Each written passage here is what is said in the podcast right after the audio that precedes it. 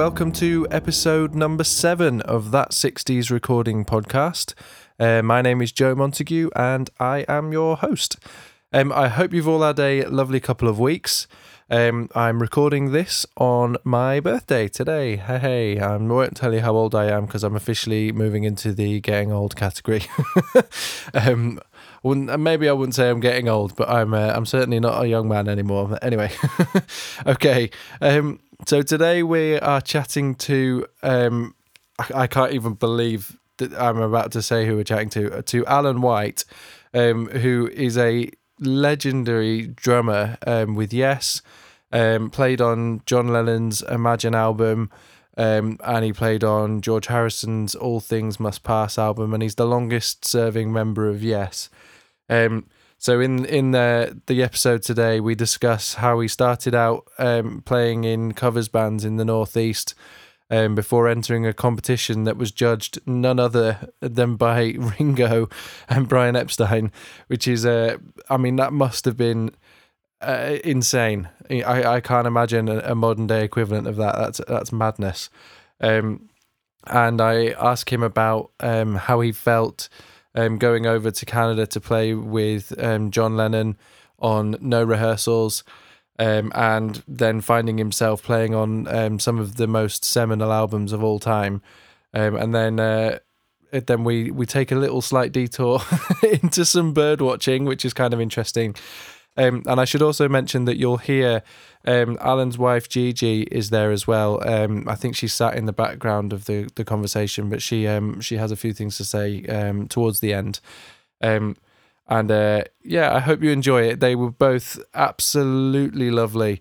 I say say this every week about all of my guests, but I I can't believe how generous so, some of these people are with their time and their stories, and um, you know it's a real privilege to get to speak to these people. Um, and you know somebody of Alan's stature uh, to give up some time to speak to me about his experiences is uh, I, to say I'm grateful is an understatement. Um, so I really hope you enjoy listening to this conversation. Um, so here he is, Mr. Alan White. If it's all right with you, I, I, I want to speak to you mainly about growing up um, through the 60s and playing music um, influenced by uh, sort of beat music that was coming out, and then your journey through the 60s into the early 70s, uh, sort, yeah. of, sort of culminating in, in joining Yes. You started on the wrong foot there because I haven't grown up yet.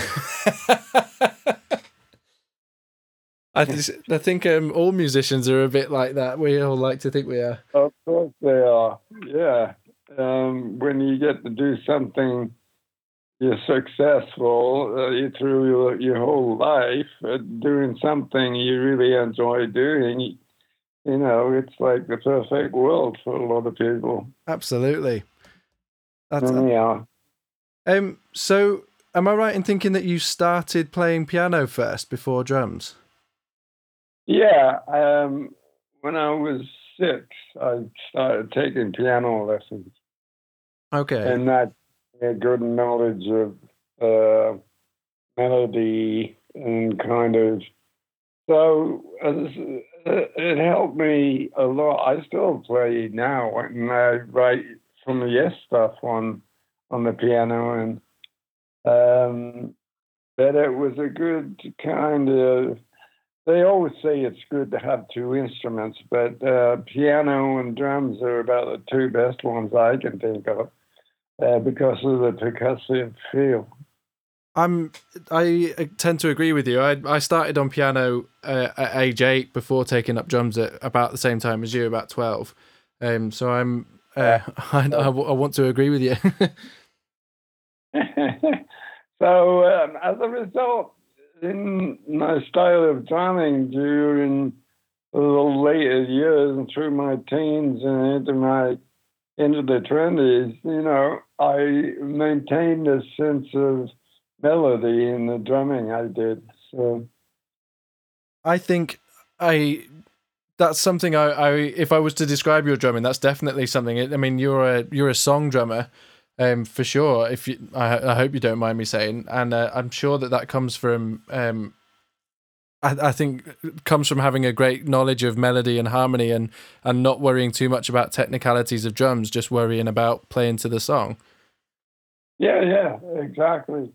Um, and it's actually because you have that education in, in melody, um, it adapts you to be able to read into what the drums should be doing on individual tracks stuff like that. Yeah. So you got your your kit at age twelve. Do you do you remember what that kit was? Uh, well, I had an Ajax when I first started. Um, uh, it was I don't know if you've heard of Ajax. It's I, I have, yeah. Yeah, well, I had a white pearl Ajax, and uh, that lasted about three months because I kept going to the drum store in Newcastle, England, seeing this Ludwig drum kit, and I thought it was the bee's knees. And, uh, and so my my father and my uncle uh, banded together. My uncle was a drummer, my father was a pianist, so it was perfect. And um, and finally, they they bought it for me, and it was silver, silver sparkle Ludwig in 1966. Lovely. I still have that drum kit. Do you really? Yeah, and I played on um, I played on Imagine with it and um, My Sweet Lord and all those hits. Wow. That was that drum kit. That's unbelievable. That that was your you you bought that so quickly after just starting and then got to use it on um yeah, on well, that. it was a dream because you were buying the luxury version of what you should be doing. that's that's yeah, absolutely astounding. I think it was like the Rolls Royce of drums. It, you know. Do you remember the name of the shop that you bought it from? Because there's a couple of really good quality oh, drum shops in Newcastle. It was it was an old established um, drum store that had been there for years.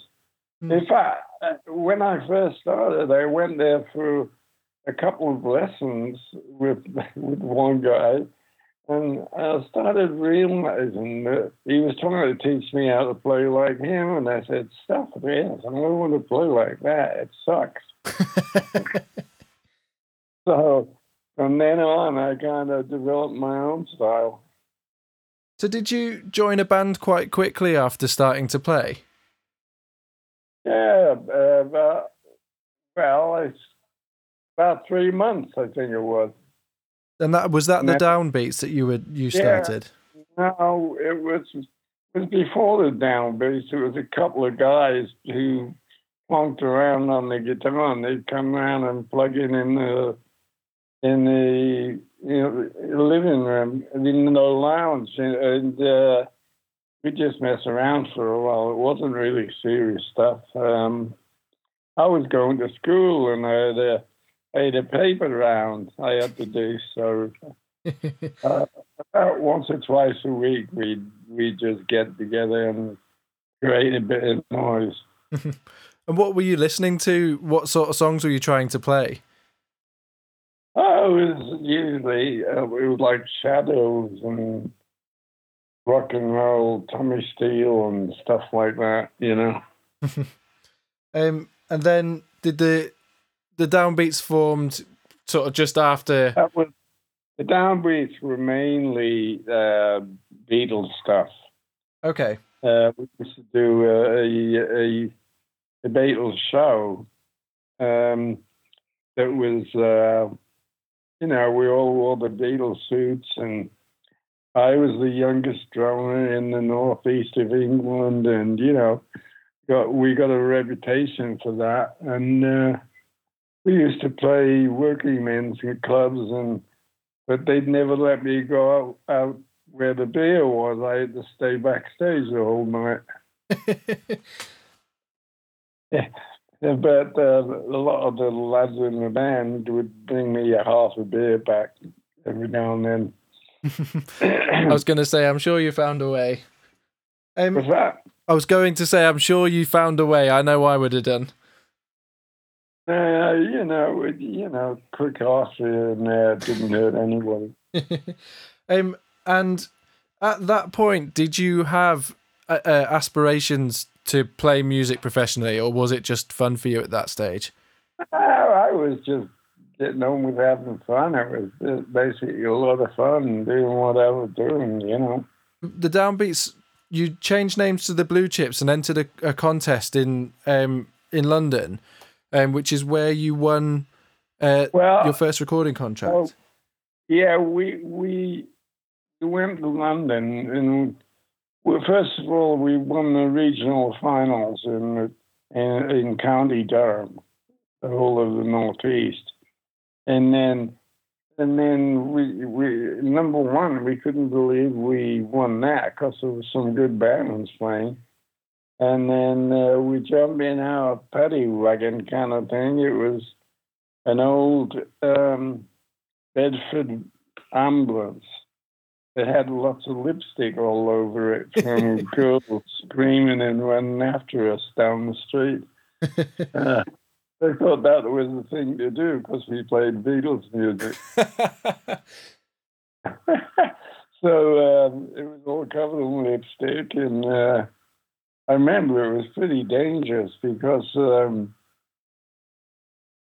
the one of it was two of the the guys in the band were from, from a family um, yeah, from Spennymoor in uh, the northeast, and they were thought they were relatively okay mechanics and could fix things up, so they'd work for a while.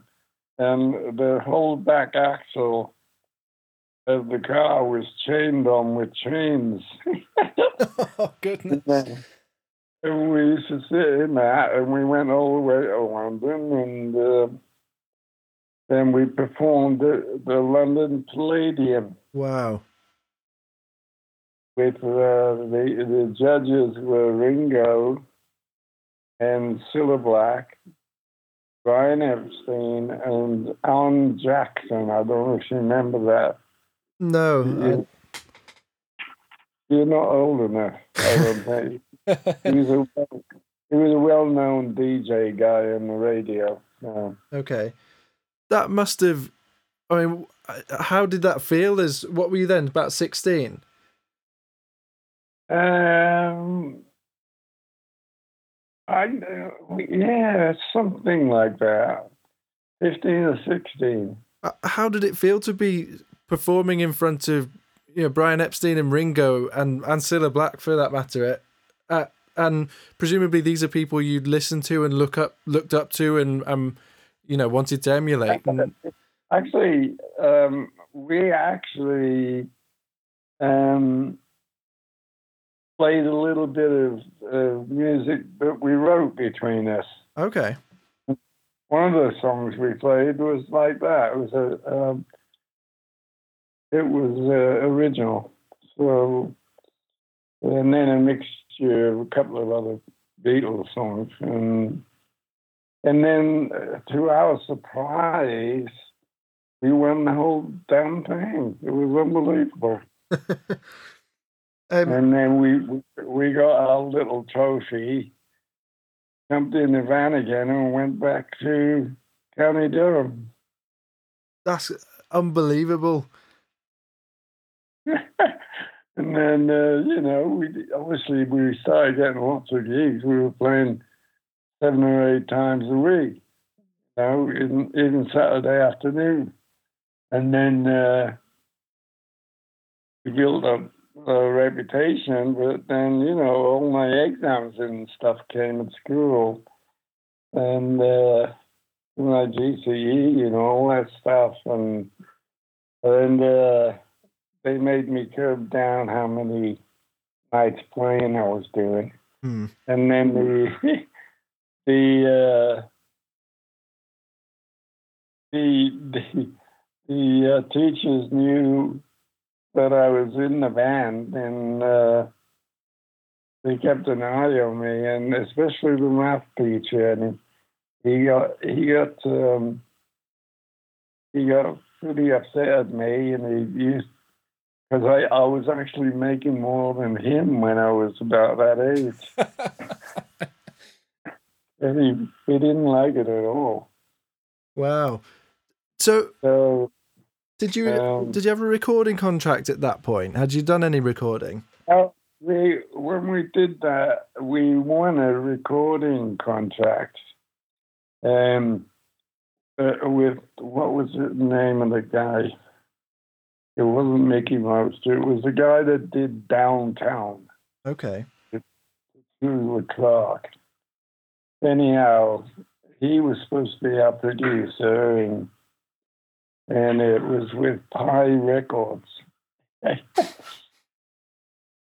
And do you remember the the name of the studio you went to?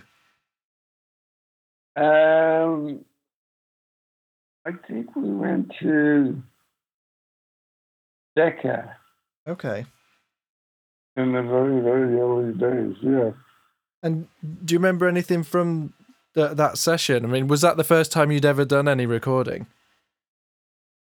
And now the first recording we did was um, in Newcastle. We had a. Um, we all went in there, and um, you could pay money uh, to have an acetate made. You know, they they went straight from the microphone straight onto the disc. There was no mixing. You just mixed it through a disc that you just played the song and it went it cut it straight onto the disc Okay. and i remember we, we got one each and um my mother before she died she still had that somewhere but i don't know where it is now and it, the song was my bonnie from the beatles you know the beatles did it Yeah. it's an old song. yeah that was it Oh, cool. And so was the when you went to record for Decca, was that a a bit that must have been a, a fairly significant step up in terms of quality? I, I, don't remember that much about that actually. I know we went in there and we recorded a a song that I didn't think it was very good, but um, it was kind of slapstick, and, you know, and um, that was it really. We went back home. uh, nothing, nothing came of it All at right. all. So the next um, kind of big landmark I've I've noted um, in sort of my timeline of, of your career is joining Billy Fury's band. But what happened between the the sort of um, the Blue Chips as they were called then and, and joining Billy Fury? Yeah, uh, well, we were still doing gigs with the Blue Chips, and we got a pretty good reputation. And um, I have no idea why we called it the Blue Chips, but I used to wonder what it meant, Blue Chip and all this stuff. Anyhow, um, yeah, that kind of petered out because um, the I think what happened around that time was when I got offered to play with Billy Fury, um, with his backing band called the Gamblers, Yeah. which were a band from Newcastle. Oh, okay, because Billy Fury was was from Liverpool, wasn't he? And and uh, so his backing band was Newcastle based, and that's where the link was. Yeah, but uh, Billy Fury, I only ever did two weeks of cabaret with Billy Fury. Okay. Uh, and I always remember Billy Fury because his hands were the biggest hands I'd ever seen in my life. They were huge, and that's why he used to do all that stuff with his hands in front of his face all the time. and so were you still playing around the north of England at that point, or had you gone further afield? Well, uh, with the Gamblers, we didn't do much else but back him, and then we went off to Germany, which my mother was very scared to do, but she let me go. So uh, she really helped my career along as I would have been staying. But then I came, you know, I was still, I went to college. I went to, te- they call it technical college. Yeah. And, and uh, I was studying to be a bloody architect. that was my forte at school, was technical drawing. Ah, So, uh, and uh, that and geography, and I was pretty good at math, which helped a lot later in playing the drums. Yeah, I, I can imagine. I think they say um, good mathematicians, well, either musicians make good mathematicians or the other way around. Yeah, um, I I think the math really helped me a lot with uh, creating stuff and playing with yes because you have to count a lot of weird time signatures, stuff like that. So it helped me down the line. So once you'd finished um, playing with uh, with Billy Fury, um, I've got the the sort of bridge between there and and getting the the sort of infamous call from Lennon. Um, were you you working with Ginger Baker's band Air Force at that point? No, prior to that, I was with my own band, um, kind of the remnants of all that stuff, with the Gamblers. And then we formed this other band of elite musicians from the Northeast. And we all went to London to make a fortune and all that kind of stuff, you know. And uh, much to our dismay, it was really hard work for a long time and uh, never really quite made it. But you know, we were all living in the same house. I was cooking meals. My mother taught me to cook at an early age, so I'd make beef stew every every weekend for us all to live on. and uh, you know that lasted about three days, and oh, we, it was one. It was like a lot of bands in England that grew up to be really good, like the Traffic, and you know all of those kind of bands lived in a house in the country, and uh, all we did every day is get up and play music from lunchtime till we went to bed. Very cool. What a way to live. A lot of proficient English musicians got to be really good. So then, what um what were you doing? So as I've sort of mentioned, I'm leading up to to sort of 1969 when you got the the call from Lennon to go and over to Toronto. What were you doing um sort of in the months prior to that? I we we were kind of like doing a lot of gigs around London, and we were based out of Wembley, Okay. uh, and we all lived in a house, the same house again, and you know, obviously people experimenting with smoking weed and you know all that kind of stuff, and uh, um, we we got a good reputation in in London clubs for um, uh, being a really good band. We played a lot of kind of R and B and Sam and Dave and stuff like that, and we had a great uh, singer who was Anglo-Indian guy, and he had a really, really great voice. In fact, he sings on on my first solo album. Oh wow. Yeah, I don't know if you've heard that. Have you, Ramshackled? No, I'm a, I'm embarrassed to say I haven't heard it. Okay, there's some interesting. That will give you the gist of what the band was proficient at and how good we sounded. It was an eight-piece band. We had three three people in the horn section. And it was really really cool on stage. All right, I'm, I'm definitely going to have a listen to that, and I'll I'll put some links into the, the notes for this show so that other people can go and find it. Both Exactly. Came out in '76. Seventy six. Super. Okay, I'll find it. Um, Uh, it came out on Atlantic actually, because at that period of time, everybody in Yes made solo albums, and I decided to after working on all this music for many years with that band, it was a a good vehicle for me to get that music out to the public. Yeah. Okay. I, I mean, I'm gonna have a listen, um, and I'll definitely link to that. So then, um, I'm, I'm still sort of hovering around this phone call. Were you? Did it?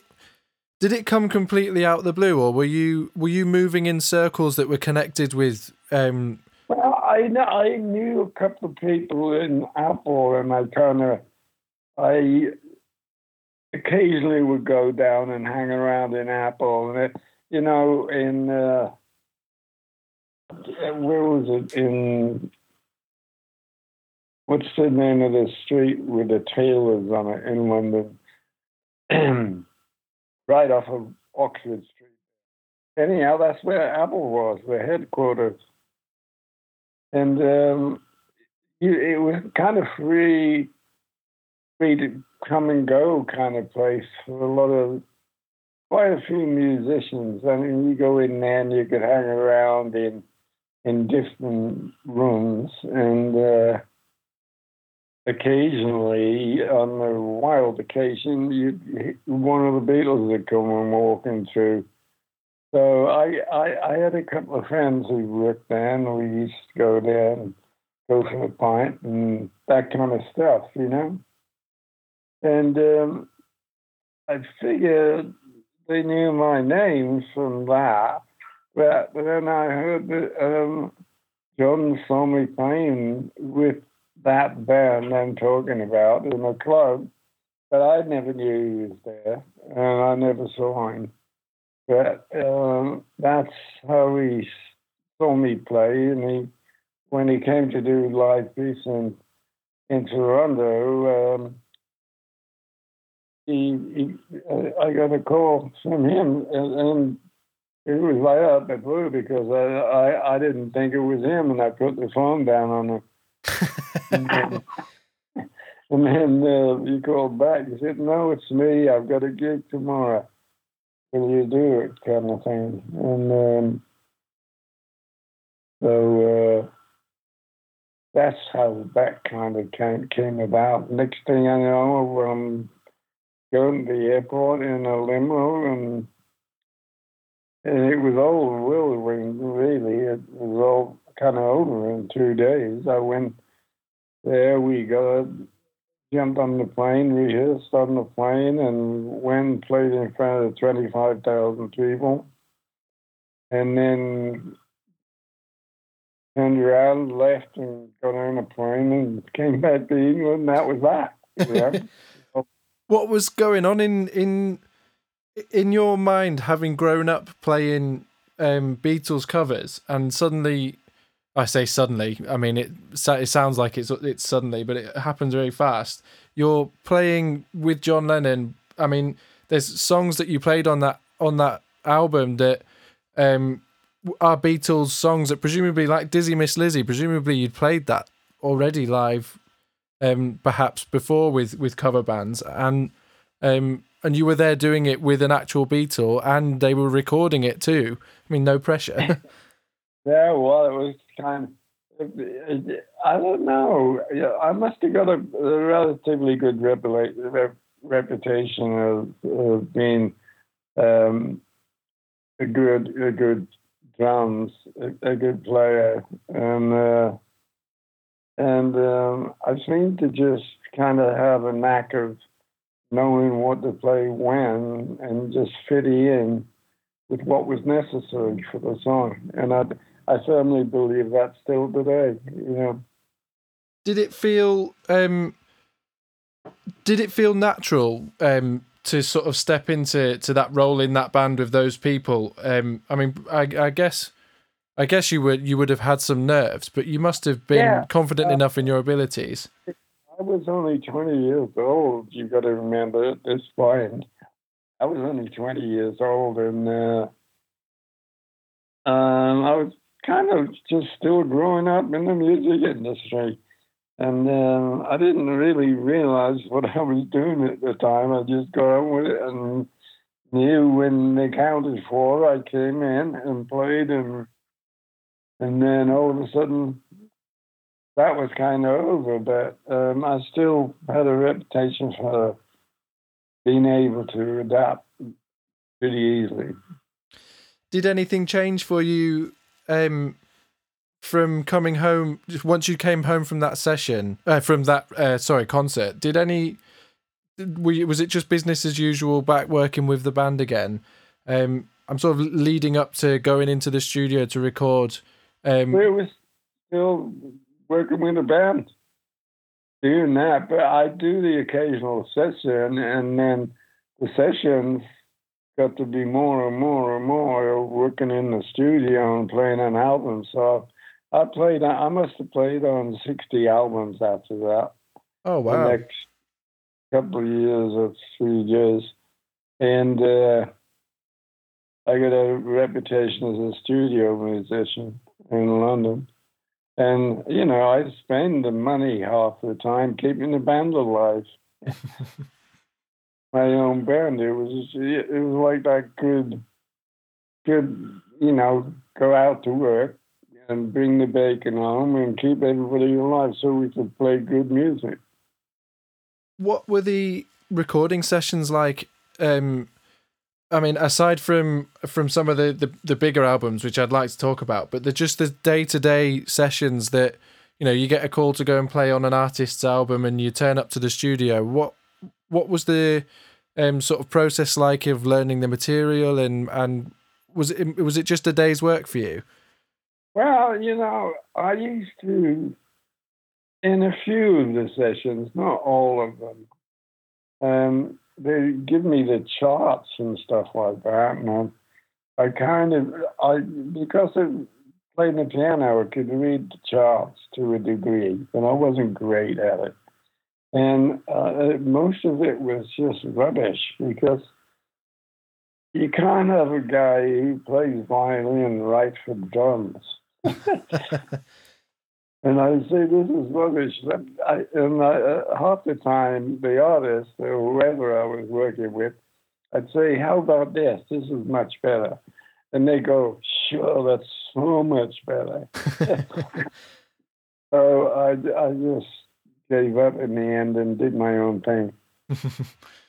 um, well, it stood you in good stead, it sounds like, for sure. Yeah. Do you remember um, were you taking any notice of the way they were miking your kit up or any of the sort of technical sides of the recording or were you just focusing on playing uh, I did I did to a degree but I was mostly interested in the artistic side of making the song sound good um, but I did gain knowledge of the desk and you know mixing and to a certain degree, but I didn't excel at it. Okay. Um, so I'd like to talk a little bit about um, a couple of the, the, the sort of obvious, obvious seminal albums that you played on. So in 1970, so, so not long after um, doing the concert with John, you you played on All Things Must Pass, and presumably that was a little different. The sessions for that came about differently to just a, a run of the mill um, artist session that you would have done? Yeah. Um, well, I got to know George through playing with John. I, um, Imagine was the first album I met George. He used to come to the studio, and we'd all eat dinner every night about seven o'clock. And I would sit next to George sometimes, and we struck up a, a relationship. And what a wonderful guy he was. So, and then when he decided to make an album, he called me, and I turn up every day. uh, we'd all turn up every day, and we'd decide who's going to play what and all this stuff. So, we all just liked to play with me, and um, I ended up playing on about two thirds of that album. Um, what were those sessions like? I've, I've, um, I mean, I'm sure, I, am sure I can say it. I've heard some of the the bootleg recordings of of it, and they sound like quite enjoyable, fun sessions to have been there for. Just almost a bit yeah, of a jam session. It, yeah, it was kind of like a team of people turned up every day, and with one object is to make a great great sounding track that day, and um, we spend time and detail over most tracks, but some tracks were very instant, you know. Do you um do you remember what kit you were using at that time? Was that the Ludwig still? Same kit I'm talking about. Yeah. Wow, I, I, I find that unbelievable that that that, that that you bought that kit three months after starting playing, and here you are using it on a George Harrison record. That's I, I, I played that kit for a lot of years, and I used to tell people this is an interesting drumming fact. um, in the in the sixties, um, Ludwig used to paint the inside of the bass drum white, right? Yeah. And I used to, oh, that's why it's louder. It's white. the, the the sound reflects around on the way. and you get a lot of people going, no. And I said, yeah, it's white, so it sounds louder. And anyhow, um, half the people didn't believe me, uh, but uh, some people did. They painted the inside of their drums white to get them louder. it's um, I don't don't know what year Gretsch started to do the the silver one, didn't they? Maybe it was a bit of a fad for it. Yeah. Um. Uh, so what yeah, do you? I had Gretsch drum kit once, and uh, I, I bought the Gretsch drum kit, and then the first time I ever played it, I broke it, broke a couple of things, and I said, I don't like Gretsch at all. I'll just break them. I think they were known to be known to be more of a jazz drum kit. Yeah, I I um I grew up listening to a lot of jazz, and I, I can remember I can picture every every jazz drummer I picture has a Gretsch kit, and then I always have Lud, uh, Ringo in my head using a Ludwig kit, and then that you know that one Ludwig for pop and rock, and uh, Gretsch for jazz. They had, a, they had a reputation for being very solid and good rock and roll drum kit. Yeah. Do you remember what cymbals you were using at that time? Uh, Zildjian. I started using Zildjian the same time as I got Ludwig. Okay, so was it the Avedis series? The same thing. Only I only I have about twenty five drum kits now. well, you, you, they kept they kept giving them to me, and I said, "No, I, I don't want another one. I've got enough to last me a lifetime." where'd you keep them all? Well, I I still have a lot of drum kits, and I've got one storage unit in Seattle. It's full of drum kits. wow. Um, but um, you know, they kept giving me different colors because they wanted me to use them with yes to get the publicity for it. So um, I really could ask Ludwig for anything they want, and I still can to this day. But I don't abuse it. Yeah. A lot, you know, a lot of drummers would abuse that situation, but I never have. So. Um, I'd I'd like to hear what um what you remember of the Imagine sessions with Lennon. I mean, that's a that's one of the kind of most respected albums in history, and to have been a part of that is is very very special. So I'd, I'd love to know what you remember of that time. Yeah, I remember um, a, lot about those sessions because I could just. The, the main thing I remember about the sessions was the vibe in the room. Um, in you know every song we we played, John would give us the lyrics beforehand, and he'd say, "Look, these are the lyrics. This is what you're going to say to the world." That you want to play on it or not. And, you know, um, he always gave us the option, which was very cool to start with. That's really really interesting. I um what a, a almost like a quite a lovely way to do it. That um so you you're understanding the emotion behind the song before you've even played on it. Yeah, exactly. You know, you, it would. He wanted people to understand the words. I think he was mainly referring to a, a, a particularly one song, uh, which was "How Do You Sleep at Night," because he wrote it about Paul. So I think he, he felt a little bit. Um, I don't want you to get in trouble with Paul, kind of thing, you know. But I didn't really know Paul. I, I knew all the rest of the Beatles, including Ringo, but only years later I got to know Paul. Yeah. What was um? I can imagine those sessions as being quite a relaxed atmosphere. Um, is would you say that that was the case? Yeah, it was very relaxed, and but John was certainly driven by uh, him and Yoko and the message they wanted to get out in a lot of that music. So that was the main focus in the end. And um, do you remember anything? Uh, this is kind of the the nerdy side of me coming out, but I, I want. Do you remember? Do you remember anything about this sort of how the way your kit was mic'd? Were you, was there a lot of mics, or was it just sort of mono, single overhead, or? Um, um not very basic miking.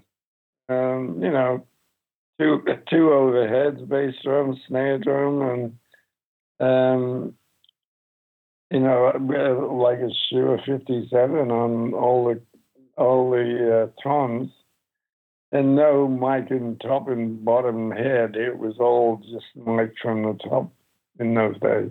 Yeah, and um, and I just think the drum sound on that record is so full and rich, and I'm I'm sure a lot of that's to do with the your playing, obviously, and and the drums themselves, um, and the way well, that so um, Phil Spector was really good at getting drum sounds. I think um, he he or the engineer was kind of thing, but he he knew what he wanted to hear. Phil Spector.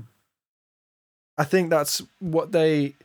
One of the things that I, I always think it makes a great producer is somebody that knows what they that can envision what they want in their mind's eye before they come and get to it. And, and that sounds like what you're describing in Phil Spector. Yeah, it's like, um, like Trevor Horn uh, when he was in in in Yes. He had a good ear for the kind of drum sound he wanted. Mm. And Trevor Rabin as well was another person in the 80s with Yes who really knew his drum sounds. Were you, you were you using any I I apologize for the nerdiness of this question, but were you were you dampening the drums at all at that point, or was it were they wide open? I hated dampening. I don't, you know, you got a drum, you got to let it sing and and let it resonate. Um, and all this dampening was, I guess, it was good for certain songs, and that I just like, and I still do today, to have a real real live drum kind. Uh, uh, uh, you know, if they if they want to do that, they can find other ways of doing it. Because I think when you have a live sound at the source, you can mess with it later if you want to. But I prefer a live sound, um, not dampened and all that kind of stuff. Yeah. Yeah.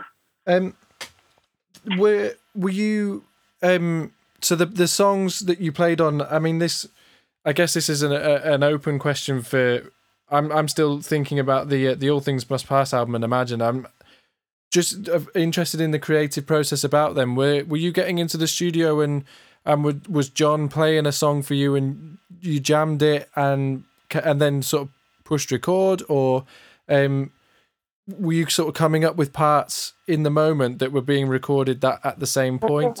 Yeah, yeah. All I ever remember John saying it, um, I think it stems from Instant Karma when I played on that, right?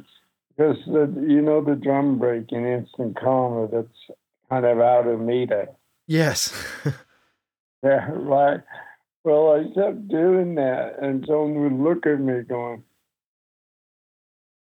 he kind of had a puzzled look at his face. and I thought, well, I wonder if I'm doing it right. you know. And then in the end, he came up to me and he said, Al, I have no idea what you're doing, but keep doing it.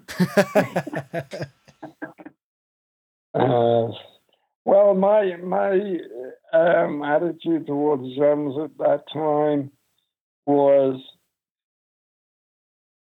I used to like to play drum breaks that were out of meter with the general uh, rhythm of the track, as it were. So you just step aside for a moment and then you get back into the track. And that's where all that came from. Yeah, that's that's interesting. I I um I enjoy that kind of um that kind of drum break where you you're not sure where one's gone anymore, and then when it comes back in, it's quite satisfying to pick up the beat again at, at a point where you were expecting. Taking it from a shuffle beat, and then playing a rock and roll beat in the middle of it, and uh, and then stepping back into the shuffle beat, but being able to do it instantly. did you um, uh, did you feel any um any pressure as a young man, having grown up with Ringo's playing, to to to live up to any of that, or were you just not not worried about any any um? Uh... No, I to adapt. Uh, in in my teenage years, I started listening to a lot to uh, uh, kind of weather report and jazz fusion bands and, you know, Jack DeJohnette and a lot of kind of great drummers from that kind of era. Lenny White was one of my favorite drummers. Okay. Um, you know, way back then. Um, so, you know, um, and I, as it happens, I met him a couple of times later in in life, and he's really a cool guy, really nice guy. Um, Alphonse Mouzon, um, a lot of those kind of players. So they affected my my style of drumming from the side at a distance, but I still maintained the rock and roll feel and tried to mix both styles together. And um, that became very successful for me. Yeah, the, have you having said that kind of answers a question that I was going to ask.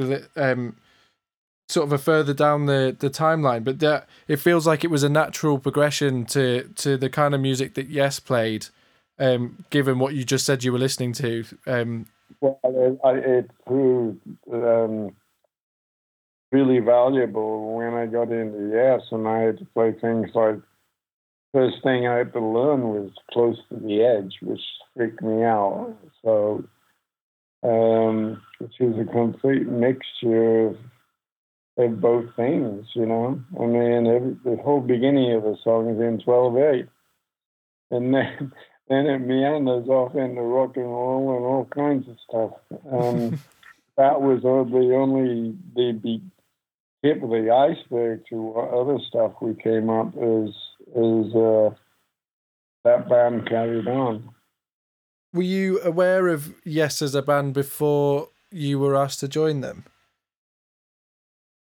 What's that, sorry? Were you aware of Yes before you got the call to join them? Well, I uh, I was um, sharing an apartment with Eddie Offord, who was Yes's producer. okay, so yeah. the first three albums. So, um, I yeah, I was familiar with them, and I saw them on stage a couple of times, but not that much. I just knew they had a great organ sound, and uh, and the music was different but good. But um, you know, I, I didn't put it into a category really because a lot of people label yes music but um, it's it's it is its own category really because it's so influenced by a lot of different kinds of music. Uh, absolutely, I think that's a, that's exactly how I describe it. And and it was another one of those situations where you got the call to do the shows with a well a handful of days notice. Three three days notice was it before starting tour in yeah. in usa um, well i didn't get, get the call. Um, i was playing with joe cocker at the time. And i was uh, we were finished it was the last night of the joe cocker tour of europe mad dogs and englishmen and uh, and my business manager, the guy kind of looked after business stuff for me, called me. He said, Alan, jump on a plane in the morning, get straight back here as quick as possible. Uh, yes, want you to join them. And, and I went, what? uh, but I had a prior experience with yes because um, they were rehearsing um, in in a, uh, a small sewing shop in in Shepherd's Bush, and I was out with Eddie one night, and he said he had to pass by the studio, so I went by with him. And that night, Bill, Bill Bruford wasn't. Um, they were having problems with him in the band, and I think he was in the process of starting King Crimson. And um, I went down there and Bill left and he said, I have to go and have dinner. And and they were all stood there with the guitars on and uh, and then Eddie said, Well, why don't it, it was before they recorded Close to the Edge. And um, the song was Siberian Khatru which is a bar of eight and bar seven, bar eight, bar seven. and um, Eddie said, I think I can play that kind of stuff. Do you want to just sit in? And uh, so I played through the song with them, and, and they must have left some kind of impression. And uh, a couple of days later, they asked me to join them. What was the um? So I kind of picture your career up until that point as um, you're working with the club band and dipping in and out doing sessions, and then now you're joining a fairly established um, band. Did it feel quite a comfortable thing? They weren't completely established at that point. They they were just on the brink of playing bigger bigger auditoriums. Uh, you know, going from like large theaters into small arenas. Okay. It was kind of that stage of the band's career that, um, yeah, and throughout that uh, Close to the Edge tour that we did, the band grew quite a lot. And uh, then we ended up by playing big arenas like Madison Square Gardens and stuff like that. Yeah was was it um at the point where you went off to do that tour? I guess it was a, a full time job. I know you've obviously played with them ever since, and and a long the longest running member of the band. But would, did it feel quite comfortable joining joining a project that was?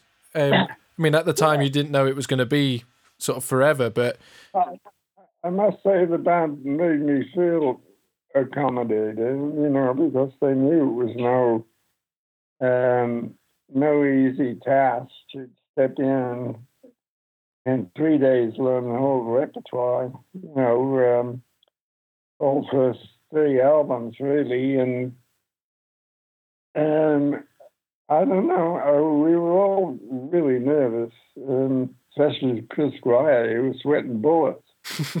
um, and uh, we we got on stage and um, and I remember the sense of feeling when we came up and thinking, God, I think I got everything right.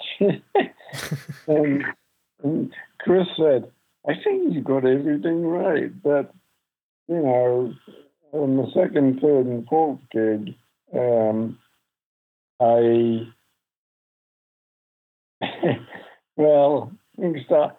I, I started making more and more mistakes, but by about the fourth gig, I pulled it all back together, and and I, I said, well, I'll stay with the band for three months, or um, you can you can judge me with the band for three months, and um, and uh, and then we'll work it out from there. See if you're both happy. And, oh my God! I'm looking at my bird feeder outside. It's got a woodpecker on it. now we stay drilling holes in the wood. Yeah. Um. Oh, sorry about that. No, you're fine. I don't think I've ever seen a woodpecker in the in the wild before. The biggest.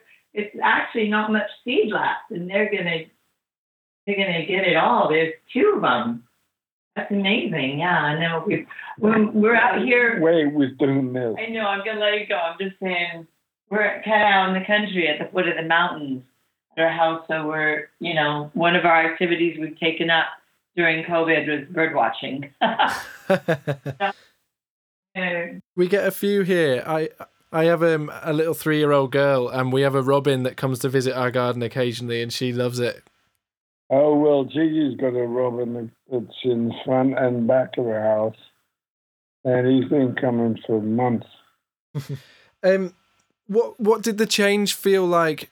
Um, I'm I'm assuming that when you were doing the club circuit, um, even I guess around the late 60s, early 70s, that you were playing sort of two, three minute songs, and then suddenly you're on stage playing 10, 11, 12 minute um, kind of medleys. Uh, it just became the norm, really. Um, I got really used to it, and uh, it was more like telling a story, you know, um, every song. And a lot of Yes songs um, that are really long like that have a recurrent theme that's played in different ways and shapes and form, you know.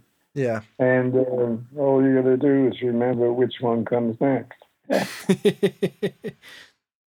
um, I I'm really conscious of uh, of taking up more of your time, especially seeing as we started a little late. Um, and I'm I really appreciate you coming to speak to me. It's it's so interesting hearing your stories fine. Well, we're in amid the COVID lockdown, as it were, to a degree. It's a bit better now, but uh, still, you've got to be careful. Well, as as we know, at least you can get a pint. I'm I'm very jealous of that.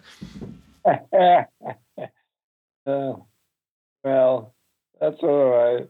I don't drink that much. Have I'll have a one this afternoon and one this evening. That's about enough for me nowadays. Lovely.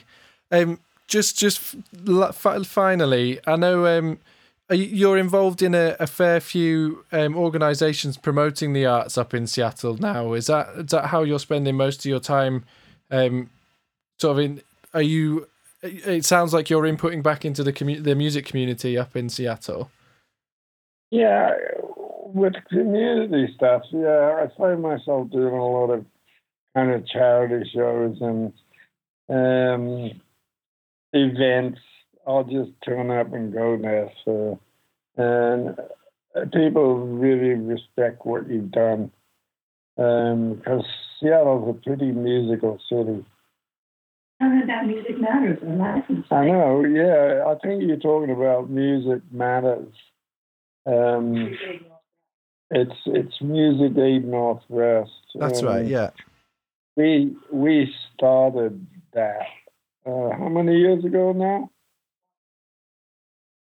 About ten or yeah, 12, 15 years ago, and um, it's doing really well. We we don't have as much time to do it as we used to, but um, we have a license plate. Sorry, he's not explaining it we have a license plate we started for uh, it says music matters and all the um the special license plate when you get it on your car a percentage goes to we have a committee that gives out grant money and it goes to support a music education in our schools all over the state of Washington. Oh, amazing. So it's grown over the years and it's doing really well now. And I have to say, there's a lot of satisfaction driving down the road when you see our license plate on other cars and, you know, they're all supporting music education. So I think that's maybe what you're referring to. Yeah, that's what, you know. Um, so I think it, what it is is when you get a, a new number plate for your car, which in America you have to do. Um, it's mandatory, but um, you can pay thirty dollars extra.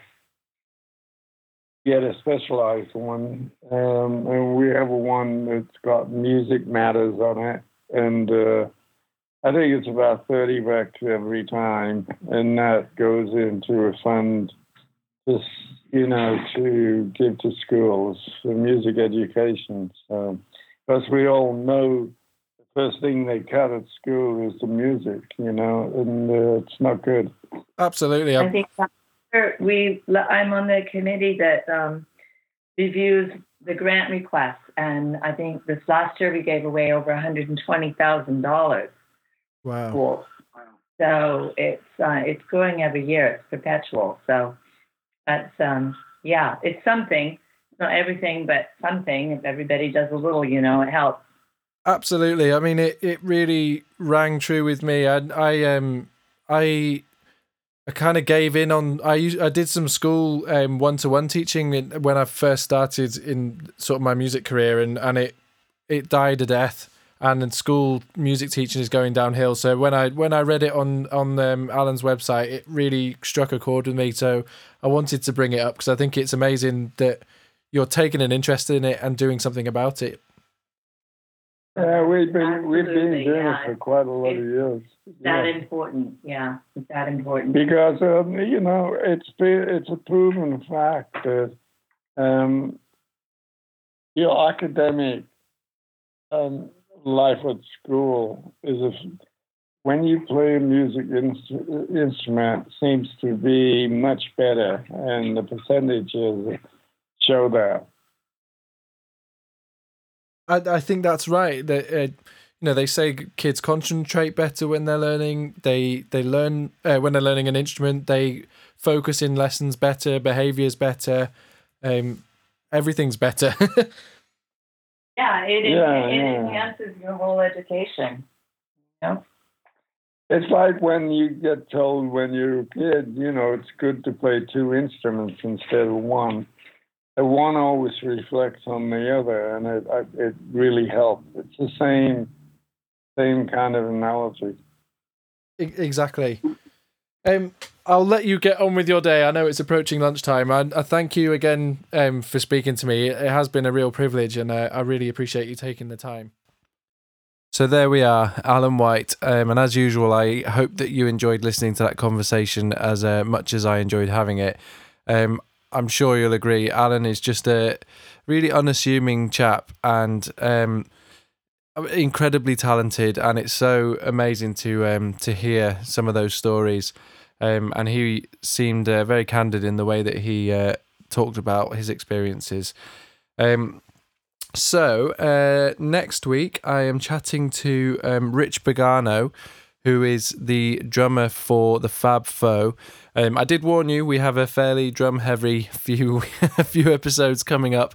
Um, which I hope that you're finding interesting. As I said last time, I know a lot of the artists I work with enjoy talking drums, even if they don't play drums themselves.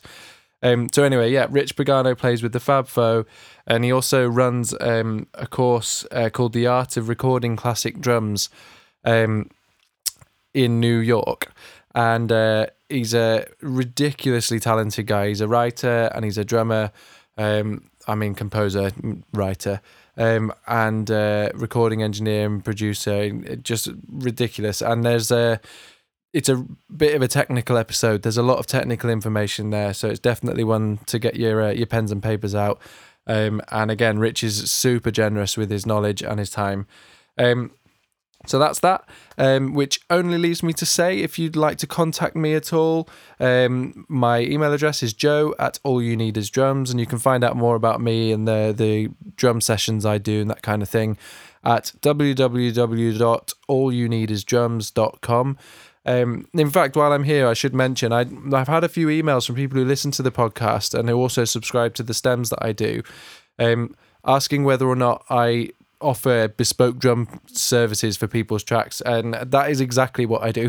When I'm not recording this podcast and I'm not um, making drum stem you know Beatles covers drum stems um, I spend most of my time recording drums on other people's tracks. So if that's something that interests you then go and visit my website and have a look um, and feel free to get in touch because um, I'd love to hear your music. Um, yeah and uh, if if you have ideas for guests for this or feedback for the podcast, then uh, definitely get in touch with me. Um, I'd like to say my usual thank yous to Mr. Joe Kane, who was on last uh, episode, for um, producing the incredible intro and outro music. Um, and also a big thank you to my good friend David Henshaw for the beautiful artwork that he supplies. Um, and have a lovely and safe couple of weeks. And I will speak to you soon. Goodbye. Bye.